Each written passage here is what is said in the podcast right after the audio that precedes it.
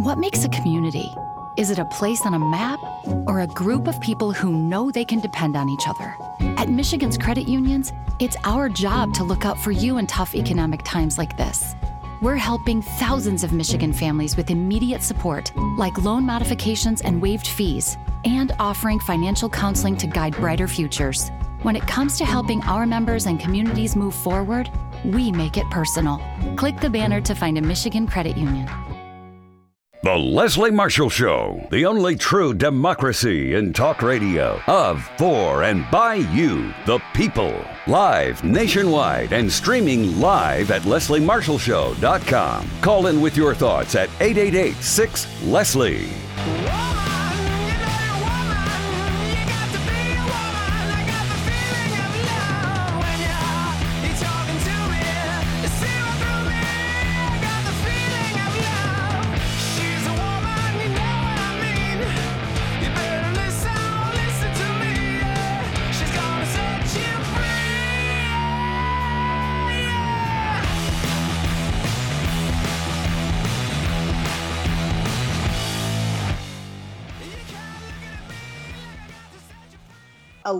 Peek behind the curtain at Oz. Uh, it is humid in Los Angeles, hence the curly frizzy hair. One, two. I am looking down at you, not down on you, because I am on yet another device because somebody hacked into my email and my social media accounts so my computer is at the computer doctor getting fixed. Uh, but we're still going to have a great show for you today. And we have a great guest who's a friend of mine personally, a friend of the program, and, and a friend of the American working class, specifically manufacturing. And that's Scott Paul, president of the Alliance for American Manufacturing.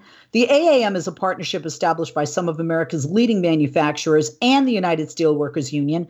And for over a decade, well over a decade, Scott, and the AAM have worked to make American manufacturing a top of mind issue for voters and our national leaders through effective advocacy, innovative research, and a savvy PR strategy. And you know it's working because you're hearing about manufacturing, you see manufacturing numbers go up, and you certainly see uh, those manufacturers, the working class, uh, are huge when it comes to elections, whether you look at what happened in 2016 or who people are really targeting uh, and talking to uh, coming up for uh, this November. Those working in the fields and those of us who benefit from those who work in the field, and a lot of Buy American, Buy Products Made in America campaigns out there like AAMs. Uh, more than a pleasure to have back on the program on this Tuesday, right after our long Labor Day weekend, Scott Paul. Hey, Scott, good afternoon. Thank you for joining us and thank you for being with us. Appreciate it. Hey, Leslie, it's always a pleasure. Happy Labor Day week to you. And I just want to say those hackers don't know who they messed with. Um, they should have picked another target. Actually, yes and no, because when they messed with me, at first it was like, why are all the letters disappearing on the page? You know. Um, the second thing is, I guess I just don't get what hackers get out. Look, I get hacking into a bank. I get hacking into the IRS. I get hacking into a foreign government's, you know, uh, military software defense program. But my like, you know, Twitter page and LinkedIn and Facebook, I mean, sorry. And I mean, we hope it's exciting and interesting, but definitely not a matter for national security. But uh, thank you, thank you, Scott. Because of Marky Mark and uh, Geek Squad, uh, it, will be it'll be all fixed by the end of the week. And that's another thing. If anything, it's just more of an inconvenience, and maybe that's what hackers uh, get out of it. Um, but you know what? Uh, a lot a lot of people are hacking facts, and the president is hacking facts. And, and one of the facts is that he really makes it sound good when it comes to um, workers, when it comes to, oh, unemployment is, is going down, uh, when it comes to manufacturing is going up.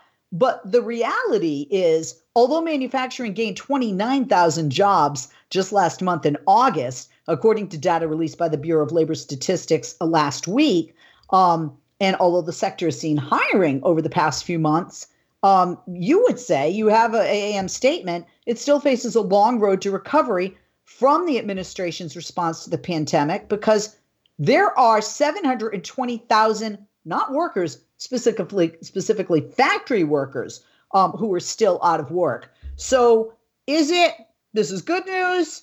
This is prematurely good news. Or it's a start and we've got a long way to go, or something entirely different with regard to what the president, this administration, this labor stats report shows? Yeah, hey Leslie, it's a good question, and I we we have a long way to go, and I think the problem is that the administration seems to think that everything is solved, right? I mean, they're they're like the economy is back on track, the pandemic is largely under control. Um, you know, both of which, just if you look at the facts, not the case. And for manufacturing, I think it's a lot of wishful thinking as well. And we have, you know, obviously there were there was a lot of job loss at the beginning of the pandemic, and it was economy wide and professions that were severely impacted. You know, travel, travel and leisure, and hospitality, and retail, and things that required a, a human touch, uh, but also you know manufacturing and others and I, you know, and so the pandemic will ultimately affect all of these industries in different ways. Um, but here's the facts, and, and I think this is the thing that's disturbing to me. So yeah, we're still, as you indicated, three quarters of a million manufacturing workers who lost their jobs at the beginning of the pandemic still don't have them, and many of those layoffs look like they are becoming permanent. That mm. it's not a temporary thing, and sure getting back 29,000 manufacturing jobs, that's obviously good. It's better than nothing. But at that pace, it's going to take years to try to, to, to, to catch up. And that, that's time we don't have. Th- those are bills that need to be paid by those workers that they don't have the ability to do that. And, and just the last thing, Leslie, is that, you know, we, we stand alone in our futility with respect to kind of the unemployment rate um, in manufacturing and economy wide as well. In Mexico and South Korea and Japan, again, all countries that were exposed to the coronavirus, you know, the unemployment rate is like a little above 5% or 4% or 3% in any of those countries. And the United States is still incredibly elevated, incredibly elevated. Um, and, you know, there's a kind of a equity stock market bubble that's helping to move things along. Right. Um, but other than that, we have we have a long way to go. And I I guess I get sick of the cheerleading and the, the, the wishful thinking. And I'm like, well, where are the measures that are going to be truly helpful to workers as workers and businesses in this country, both in terms of like getting the pandemic under control. That's right. number one. That would be the most helpful. Yeah. But then beyond that, where do the other kind of recovery and the stimulus measures, and you know they're they're just not there. They're they're not there. Uh, the AAM, Alliance for American Manufacturing, um, through you as their president, you stated, "quote On Thursday, the Commerce Department reported the highest monthly U.S. trade deficit, 63.6 billion in 12 years. Today, the jobs numbers show we still have a long way to go toward a true recovery in manufacturing, even though the administration would have you feel differently, right? Since the start of the pandemic, factories have shed 720,000 workers who have yet to be hired back. Many of these layoffs now seem permanent, but even at the current rate of job growth, it would take more than two years, to your point, to be simply treading water again. That's not good enough. Our factory workers deserve more than platitudes from the president and his weak phase one trade deal with China. We need a comprehensive agreement with Beijing and we need to invest in our infrastructure workers and innovation here at home. Two issues with this. Um, you you have the president who was behind by a few points in Texas. Uh, now is maybe two points up, still within the margin of error. Texas, uh, a dead heat in Florida as of polls this morning. We know polls go up and down. We know from 2016 not always reliable, um, especially the state polls versus the national polls in 2016. But it is a different election and a different time. But prior to the last election, Donald Trump, then candidate, made some really big promises and talked tough on China. One hasn't delivered. Could talk tough again and try and do something to deliver, especially in light of COVID, and especially because he calls it, even though it isn't, the China virus.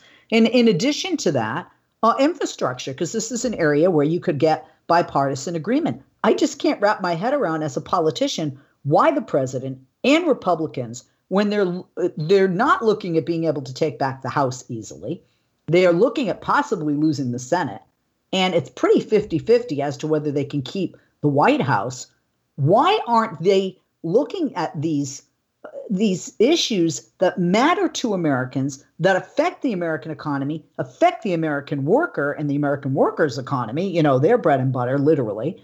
Um, and it could be a, t- a total win uh, for them politically, and they could even have some bipartisan support and get Democrats to come aboard, especially with infrastructure. Wh- yeah. Why is this? Why are we hearing about Nancy Pelosi's hair? Why, why not this? Well, obviously, some people are trying to distract, and they know that voters will choose their own news. But at the same time, as you point out, the facts don't lie, and um, and, and, they're they're not they're not pretty. They're not building a, a big case uh, for for the administration's success in any of these realms. I mean, I think that I mean, what one of the challenges is that you know the the Senate Republicans barely function on their own. They can barely get a majority and Mitch McConnell's going to try it this week with a with a with a a, a very small uh, and inadequate COVID response bill. But there's just a lot of dysfunction, and I think the other challenge is that you know the the idea that we have to go big and that we have to uh, have a investment to stimulate a recovery doesn't fit into the Trump narrative that things are going great, right, and, and that things are opening up. So, um, so I think you know, there you have it. Like functional wishful thinking on the part of the administration that doesn't fit in with their narrative that help to explain why they haven't done this. Now, i would love to get into to a little bit like what are the longer term things why hadn't Trump delivered on manufacturing and trade? Hold that that's thought. a bigger issue. Hold that thought because I want to get into that. If you miss Leslie on TV this week, catch up at lesliemarshallshow.com.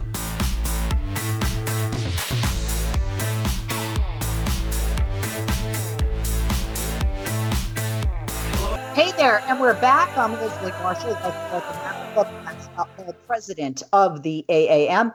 Uh, Scott, thank you for holding. Welcome back. Uh, before the break, I'm sorry I had to interrupt you. You're up against a, a hard break. Please continue uh, with what you were saying because um, we, you know, we were talking about uh, China. We were talking about infrastructure. We were talking about a political win that the president and Republicans uh, seem to be ignoring because even though manufacturing activity grew in August, uh, there are over 700,000 factory workers who are still out of work. And like you yeah. said, some of those people may never return to work. They may never have jobs or those jobs uh, to return to. Yeah. yeah. Yeah, yeah. So, so we talked a little bit about the short-term challenges of like dysfunctional politics, um, you know, among the Senate Republicans, and uh, wishful thinking on the part of the White House.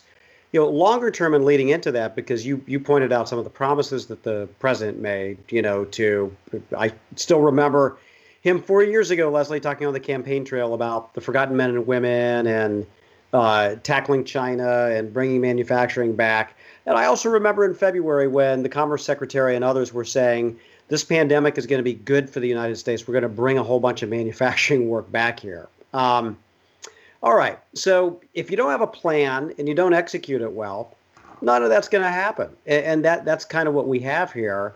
And so in July, we had a monthly trade deficit of $63 billion. That's the largest trade deficit we've had for a dozen years. We didn't have a trade deficit that high in any single month of the Obama administration, who Trump claims was a failure on these issues. So you know that that's that's not a great record to stand on and you know the the work that Trump has tried to do around China has been very limited. Like I look, I supported the effort when he put tariffs on Chinese products. I was like, we need to gain some leverage.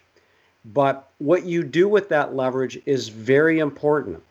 And unfortunately, the, the Trump administration, the president himself, they squandered it they they got a half baked deal with China um, to to buy some more cash crops, basically, and otherwise kind of let them off the hook. Um, and so it's not going to fundamentally change our trade relationship. And he can go, he can call Joe Biden all sorts of names, he can call China all sorts of names. None of this has fundamentally changed the equation between our two nations, which is really imbalanced. And on the one side, you have the Chinese government and unfortunately, you have U.S. multinational companies who don't mind exploiting the environment or workers. On the other side, you have working people in America and small businesses who don't feel like anybody has their back um, and who are still, unfortunately, losing a lot of jobs overseas. And so all of this rhetoric, all of this talk, Leslie, that that Trump has has done over the last four years about trade and manufacturing, at the end of it, we have seen very little in terms of results. In fact, we've seen some we've seen some bad things, we've seen some mediocre things, but we've seen a lot of foreign, uh, forward progress. And so Trump likes to lash out, obviously, when things aren't going his way. But but the truth is that our trade deficit is as bad as it's ever have been. We've we've lost manufacturing jobs over the course of his term, um, and he's pretending like there's not a challenge with our economy that we really have to work through here. Um, and, and so we're, we're not dealing with a, a good set of facts and common information moving forward. And so it's not surprising to me that it's hard to coalesce about a real plan that would help bring some jobs back, reshore some work, uh, tackle the, the, the, China challenge, uh, and, and work our way through all of this. Two things. You had said earlier you're tired of all the cheerleading, and I hear you because factory jobs contracted for 13 straight months. So, two things. One, that's obviously nothing to cheer about. Two, this isn't something that's happened overnight. This yeah. is something that has continued to happen mo- week by week, day by day, month by month for over a year. Um, yeah. You know, you just talked a lot about this and, and how this, you know, relates, but but why and, and how do we turn that around, especially in a time of COVID? Because one of the things lacking from this administration is a plan going forward, yeah. um, in addition to all this cheerleading and leaving out information and facts such as the contraction for 13 months of these factory jobs. Yeah. Yeah, the, yeah, they've been going down for for a, a while, um, and there had been a little bit of a burst, particularly when there was a tax cut for companies that stimulated some activity but it wasn't sustainable. And fundamentally, the, the, the trade situation with China hasn't changed all that much despite, despite the tariffs. I mean, the trade deficit with China was shrinking, that is true, but it was growing with other countries like Mexico and Vietnam. So when you net it out, there was real no fundamental difference at all in, in our in our trade picture. Um, but but what it will take, it's not rocket science here, and you see that it can be done because other countries are doing it quite successfully. And it consists of the following number one, you do have to invest in your workers, in your infrastructure and innovation. You have to make real investments. Simply giving tax cuts to corporations and expecting them to do the right thing, it doesn't work. It doesn't work. And so we stand alone kind of in our futility there. So that that's I think that's number one. Um, n- number two, we really do have to be serious about trade. And if you're going to impose tariffs, you need to get something out of that because it is true that tariffs can cause a little bit of pain here, either through for consumers or through retaliation. So you got to get something for that. And Trump was so eager to sign his name to a deal that you know the, the the Chinese government waited him out and he ended up signing kind of a half-baked deal that's that's never going to come to fruition and, and I would say the last thing, and I think this is the most important thing, is that you do have to realize the importance of manufacturing and industry to your economy and to have something like an industrial policy. And so, for instance, Germany does that, Korea does that, Japan does that, China does that in a terrible way um, that, that, that impacts us. But, but we don't do that. And, and for some reason, our philosophy with farmers is like, yeah, we need to guarantee payments to them or to the oil and gas industry, yeah, we got to guarantee payments to them or to Wall Street, sure, whatever you want. But when it comes to manufacturing or manufacturing workers, it's like, oh, you're on your own. Let's let philosophy and the markets decide, and you on get out there and, and, and do a good job, and we're going to be rooting for you. Well, you actually have to have a policy, and, and you have to have their back. And the other thing is that you have to keep them on the job. And so if you're able to keep manufacturing workers on the job, even at a lower salary temporarily or, or not, you know, doing other sorts of maintenance jobs, it's much better than laying everybody off and then trying to gather everybody back. That's that's how you lose market share. That's how you lose jobs in the long run. It hasn't worked. Um, I, I don't know if this president is capable of getting that. Yeah, I'm, I'm not so sure uh, that, that he is, but we, we definitely need a, a fresh approach here. We're going to take a quick break and we'll be back with Scott Paul, president of the AAM. You know, August uh, had a report that showed high, uh, we had the highest manufacturing activity since 2019. Manufacturing has grown for a third consecutive month with consumer demand expanding. We'll talk about consumer demand, and you've heard why Scott says, and I agree, you don't want to break out the champagne yet. That may be good news, but although manufacturing activity has increased faster than expected, reports show that the unemployment remained in contraction in manufacturing for the 13th straight month. That is not good news. And over 700,000 people potentially not being able to return to work. Certainly not good news. I'm Leslie Marshall, back with Scott Paul, back with you right after this short break. Don't go away. Follow Leslie on Twitter. Just go to www.twitter.com slash Leslie Marshall, and we'll be sure to share your tweets.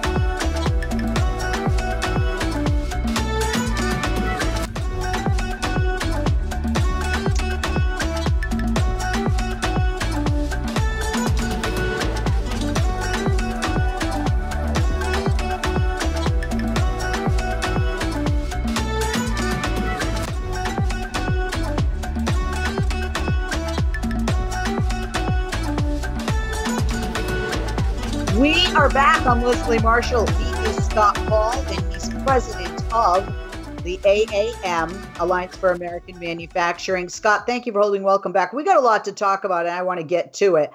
Uh, so let, let's talk about some promises. We talked about uh, the president, we talked about the right. Let's go to the left with Joe Biden, former vice president. In the last night of the historic virtual convention, the Democratic National Convention uh, was jam packed. former presidential uh, possibles, one time uh, opponents. And at the end, a very optimistic speech from Joe Biden uh, when he formally accepted the Democratic nomination, offering his vision for America's path forward. A focus on fortifying a path to the middle class through union jobs. And one of the clear objectives of the night was to emphasize Biden's working class origins and his understanding of the value of that work, the dignity of that work, emotionally bolstering his economic policies, and that does include, speaking of infrastructure, a $2 trillion New Deal style infrastructure uh, plan. Uh, by the way, ahead of that formal speech, um, he spoke with union workers from various industries and within public service, including uh, GM,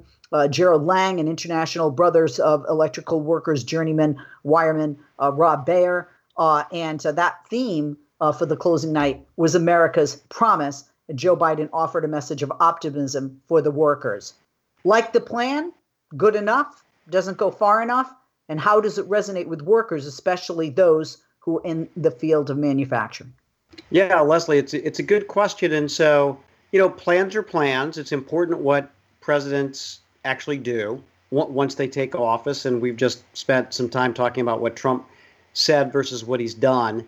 Uh, but but on service, I will say it surpassed my expectations. Um, of, of a manufacturing and economic plan. And it has a couple of key ingredients. First of all, there's real investment.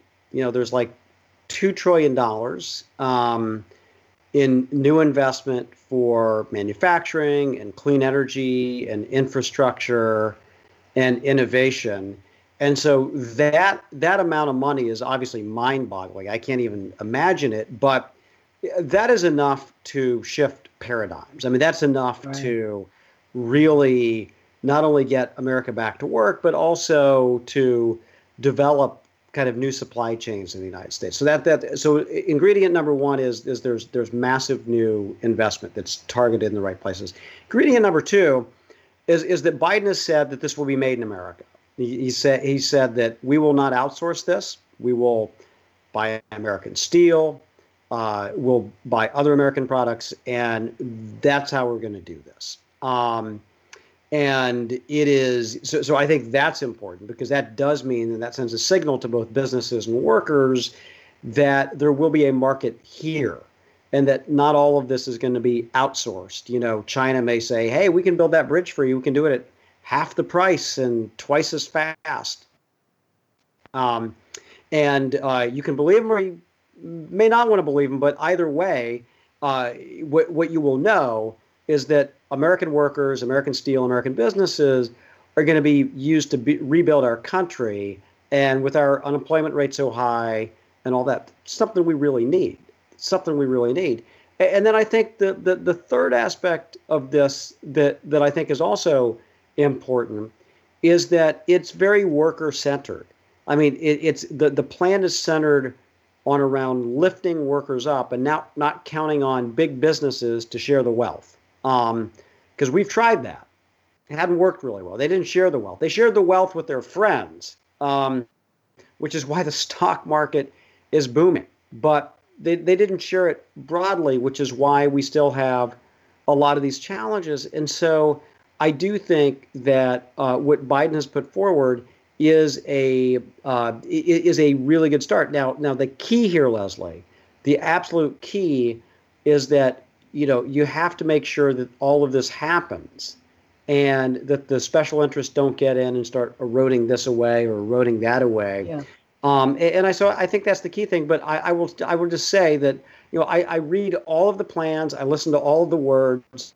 Um, I, I certainly do like what Biden has put down uh, and and what he's been saying uh, about uh, manufacturing moving ahead. Yeah, I mean, you know, he he talked about winning it for the workers who keep this country going, not just the privileged few at the top. Uh, he talked about that's why his economic plan is all about jobs, dignity, respect, and community. Uh, and together we can and we will rebuild our economy. And when we do, we'll not only build it back, we'll build it back better. Words are great, promises are great, but let, us talk about some actions. In 2016, yeah. inaction by Hillary Clinton to visit uh, with no COVID. Uh, Wisconsin and other Rust Belt states where there are so many factories and there are there is such a huge population of that middle working class voter um, it, it, it, is Joe Biden right to visit places like Kenosha, Wisconsin? And does Joe Biden need to visit these places, even with COVID, with social distancing, uh, with a mask, so that the, the, the workers know that he's serious? Because I mean, look, most most workers, whether they voted for Donald Trump or not, and regardless of who they're going to vote for in November, I think most of the working class identify more with Joe Biden and consider more Joe Biden more a part of the working class, even though he really isn't, because he grew up in Scranton, because of his background, and, and because of his experience with uh, unions and with uh, you know the, the, the working class, uh, you know, for decades. Uh, a very different relationship than our president Donald Trump has had and continues in a sense to have. But it is that working class. Really, it was the worker, the middle class worker, that put Donald Trump o- over the finish line and into the White House um, how, how, in a sense, do you think Joe Biden can avoid a, a deja vu repeat moment of 2016 um, and, and learn from the mistakes of Hillary Clinton and the Democratic Party back then? Yeah, well, I, I Leslie, you put it out. I think the first successful ingredient, which is showing up uh, and and being there and and listening. Um, and uh, and, so it, it's obviously all about choices and where you can go and who can you spend your time with. But I think taking blue blue collar workers for granted, you know, is is obviously a mistake. Or even, you know, uh, black voters, you know, where you know turnout was not as high in 2016 as it was in 2012, in, in states like in states like Wisconsin. And I just I know this. I, I will say anecdotally, you know, I spent a lot of time in Kenosha, Wisconsin, and, and that part of the country back in the back in the 90s uh, in politics, and then I went back uh, to see how things were going in, in 2018 and spent a lot of time in Kenosha just talking to people. And, you know, there, there, people said she wasn't around. She didn't show up. And we've lost a lot of jobs. We've lost a lot of manufacturing jobs. And, and if somebody, and if somebody isn't around and doesn't show up, what do they, what do they say? I mean, yeah. what does it mean? You don't yeah. care, right? I right. have a friend. I have a friend. Seriously, that um, uh, once a month he was a realtor, and I love to look at houses. You know, watch HGTV or whatever. And you know, I had you know uh, two babies and got to coordinate with a sitter and all this. And I would five or ten minutes late all the time. He's my friend, right? And and I said, I'm so so sorry, Bob. And uh, you know, and, and, he would take me by the caravan, so I could go look at houses, and then we we go to lunch, and then go look at houses. It was like a break once a month. My it's like a spa day, but it was different. And he said to me, um, and, and I said, but you know, you know, it, it's not personal. And he said, well, no, really it is because it means that you had something more important to do than be on time for me. I was never late again. I was never mm-hmm. late again because he was right. No, he was right. Showing up and showing up on time in that situation, but showing up is is huge. I, I, I agree with you, and I understand that if I were a working class voter in Wisconsin and she didn't come, to your point, you can't tell me you care about me if you if you can't get on a plane and show up. Look, it's harder now with COVID, but still, no excuses. You you got to yeah. do. It.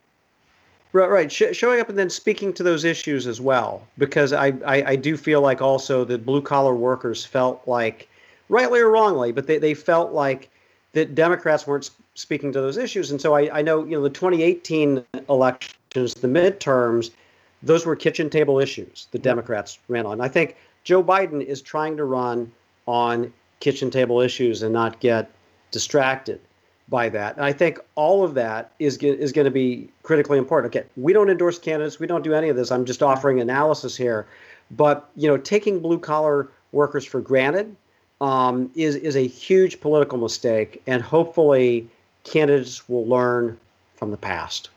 Absolutely. We're going to take a break. Remember, Biden's proposed manufacturing policy would dedicate 400 billion to a Buy America procurement program, 300 billion to next generation industrial technology research and development. If he can put those words into action, if he becomes president and uh, and gets the support of uh, the House and the Senate to do that, that would be huge in in many ways uh, for the working class. We'll take a break. We'll be right back. I'm Leslie Marshall. He's Scott Paul. Lots more to talk about right after this. Don't go away. Life, liberty, and the pursuit of truth. The Leslie Marshall Show.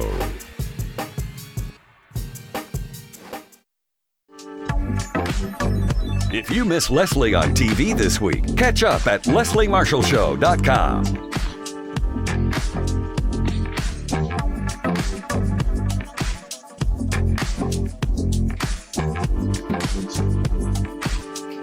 We are back. President of American Manufacturing, the AAM. Their website is AmericanManufacturing.org. Follow on Twitter the AAM at Keep It Made in USA. At, and also Scott, our guest, and the president at Scott Paul AAM. On Instagram at American Manufacturing and on Facebook, facebook.com forward slash American Manufacturing. Uh, Scott, thank you for holding. Welcome back. So much to talk about. Uh, before we get to uh, another issue we added uh, that we are going to talk about today, um, there there was uh, both from left and right, especially from the right, uh, criticism that Democrats didn't talk enough about jobs and about the working class, and some people were rather surprised that was the case after after 2016 and what we talked about before the break. Um, uh, do do you feel that with all of these speeches, uh, night three, the big one, uh, Vice Presidential candidate Kamala Harris. Uh, former nominee from 2016 for the DNC, Hillary Clinton, even former President uh, Barack Obama. Uh, they talked about job creation. Uh, it's a critical topic for Americans right now. Uh, manufacturing, some would say, got a couple of nods. Um, and uh, Joe Biden did talk in the uh, fourth night mm-hmm. about the Build Better, ba- Build Back Better plan. and um, Senator Warren talked to, from a child care center that was closed for months. But some people felt that there were more of those working class individuals in those very relatable and very well done on both the left and the right for Democrats and Republicans, uh, you know, video stories, mm-hmm. if you will.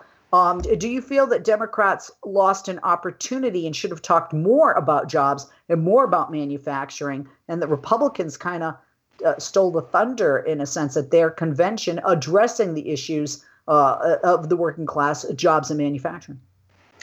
Yeah, that, that's a it's a good question, and again, I think it probably depends a lot on what you're looking for and uh, you know who who you're predisposed to support uh, on, on, how all that plays out. I, I do think that um, the the Democratic convention um, did have a focus. It wasn't a singular focus, but did have a focus on kitchen table issues and kitchen table issues like uh, jobs, healthcare, childcare, et cetera, and just keeping in mind that the pandemic is like a big wrap around all of this that's impossible to ignore, um, and, and and social and racial justice as well.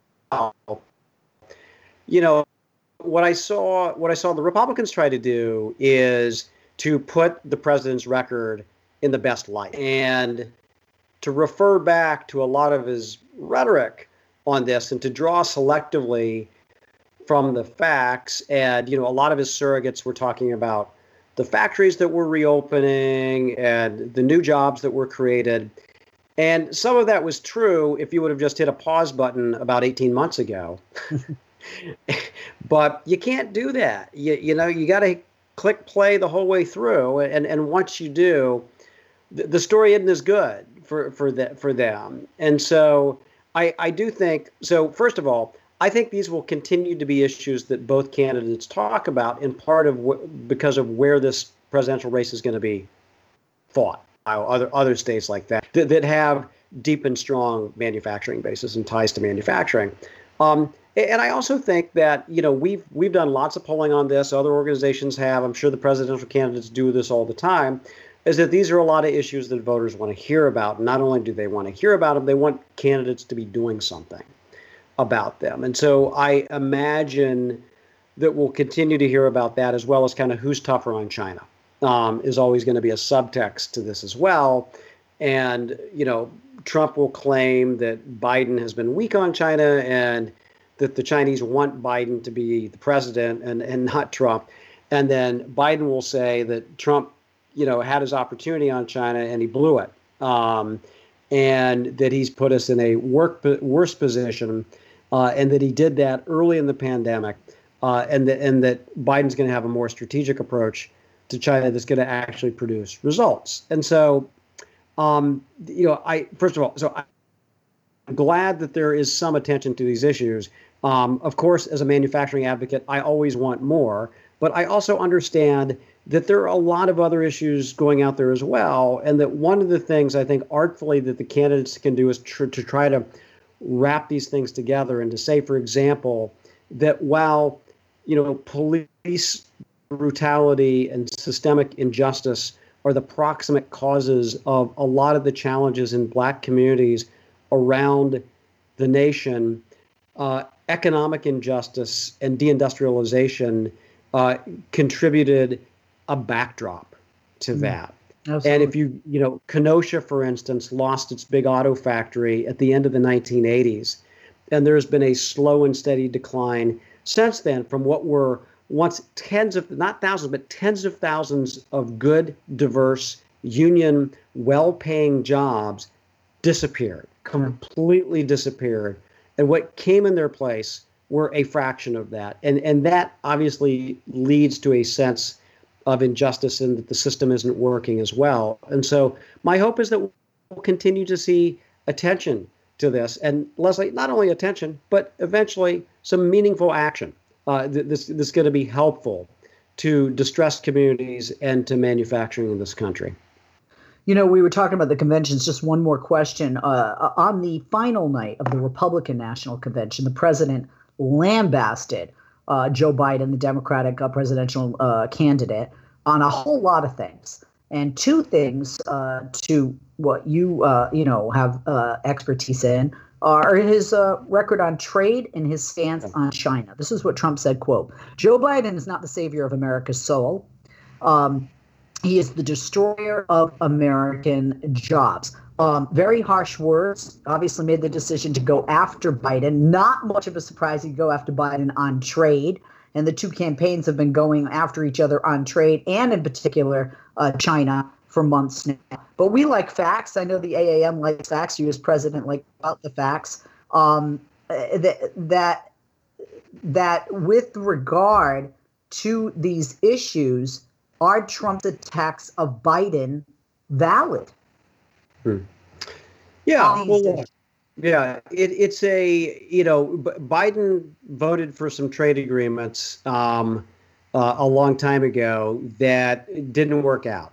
All right, he wasn't the only one who did that. I mean, the vast majority of, of people do that. The, to me, wisdom is learning from your mistakes and evolving.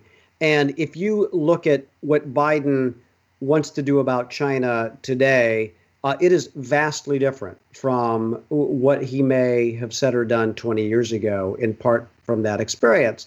Now, look, I'll always give Trump credit for raising some of these issues, but it's it's what you do with them once you're in office that really matters. And the fact is We have a larger monthly trade deficit now than we ever did in the uh, the Obama Biden administration.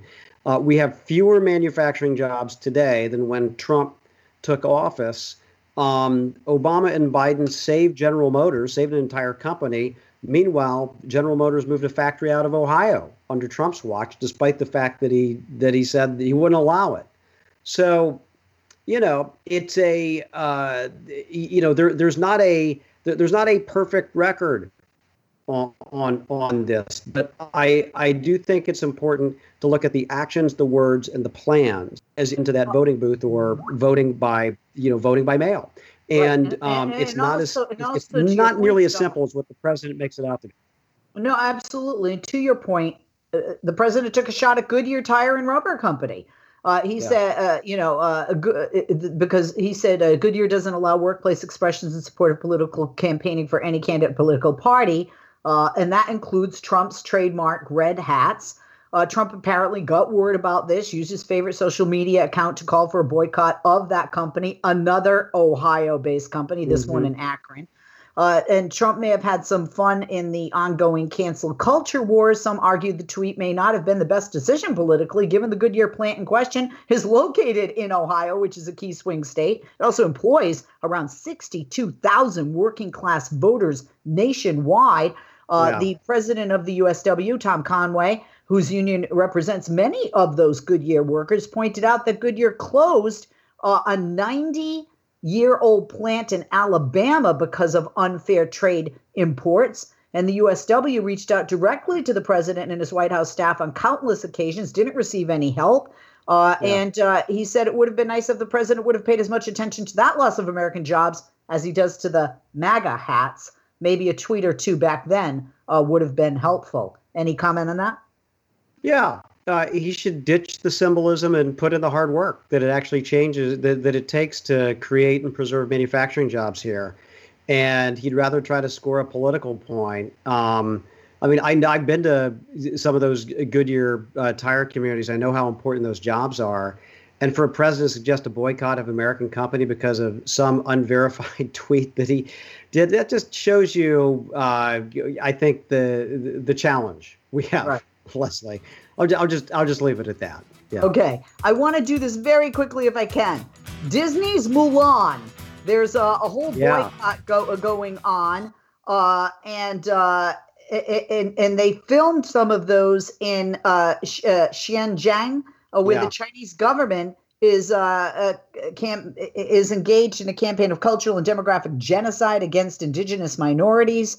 Um, and there's there's so much with this. I mean, some yeah. people are angry about uh, the lead actress and her support of Hong Kong protesters. I'd love you to speak to this because China definitely is something we talk about a lot, and this does tie in. Yeah, Hollywood self censors, self censors. Disney has a theme park in Shanghai. Disney got extraordinary access to this region of China where there is this ethnic Muslim minority, the, the Uyghur people. Uyghurs and China, it's been verified that, that China is interning. I, I mean, it is terrifying. And, and Disney thanked the authorities in, in, in Xinjiang for giving them this access. These are the same authorities that are interning the Uyghurs.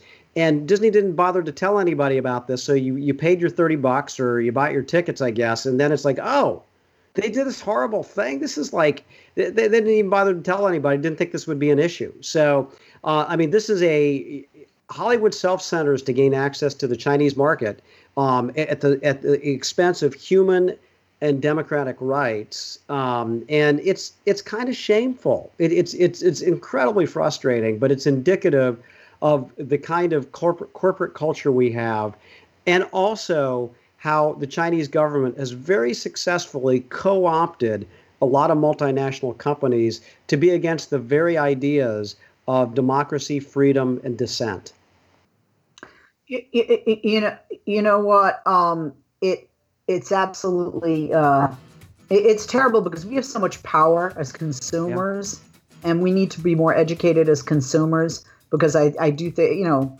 especially when you have now Asian Americans who feel very uh, discriminated against uh, with right. China virus being used by the president, and they want to have a hero. They want to have a, a female hero. They want to have an Asian hero Uh, but then these are realities that can't be ignored as consumers. Um, Scott, yeah. thank you so much for being with us. I could talk to, I can't believe the hour already flew by. Uh, thank you so much, and we love having you with us. I hope you and your family are safe. I enjoy all of your posts as a friend. Website, AmericanManufacturing.org. Please check it out. There's a lot of valuable information there. And the thing I like too is that they will help you keep it made in the USA as a consumer with a lot of options for American made goods. On Twitter, speaking of, follow them at Keep It Made in USA. Follow Scott at Scott Paul, AAM. Instagram at American Manufacturing. And Facebook, facebook.com forward slash American Manufacturing. I'm Leslie Marshall. Have a great afternoon and evening. And thank you again, Scott, for being with us. Mwah. Love you. Thank you, Leslie. All the best to you. We're there for the small, the family owned, the storefronts that define our main streets, and the entrepreneurs who support our cities and towns. At Michigan's credit unions, local business is our business. We're close enough to know your name and built to help you with your individual financial needs. Sometimes, even the pillars of our communities need a little support. If you've been turned away by other lenders, we'll work to get your company back to business. Click the banner to find a Michigan credit union. Here's some things we're against hidden fees, penalty charges, and higher rates that drain your household budget. At Michigan's credit unions, what we do can sometimes be best defined by what we don't do. It's how we offer lower rates on auto loans, lower mortgage closing costs, and a nationwide network of fee free ATMs. To make every dollar you earn go further, go to a place that values you more. Click the banner to find a Michigan credit union.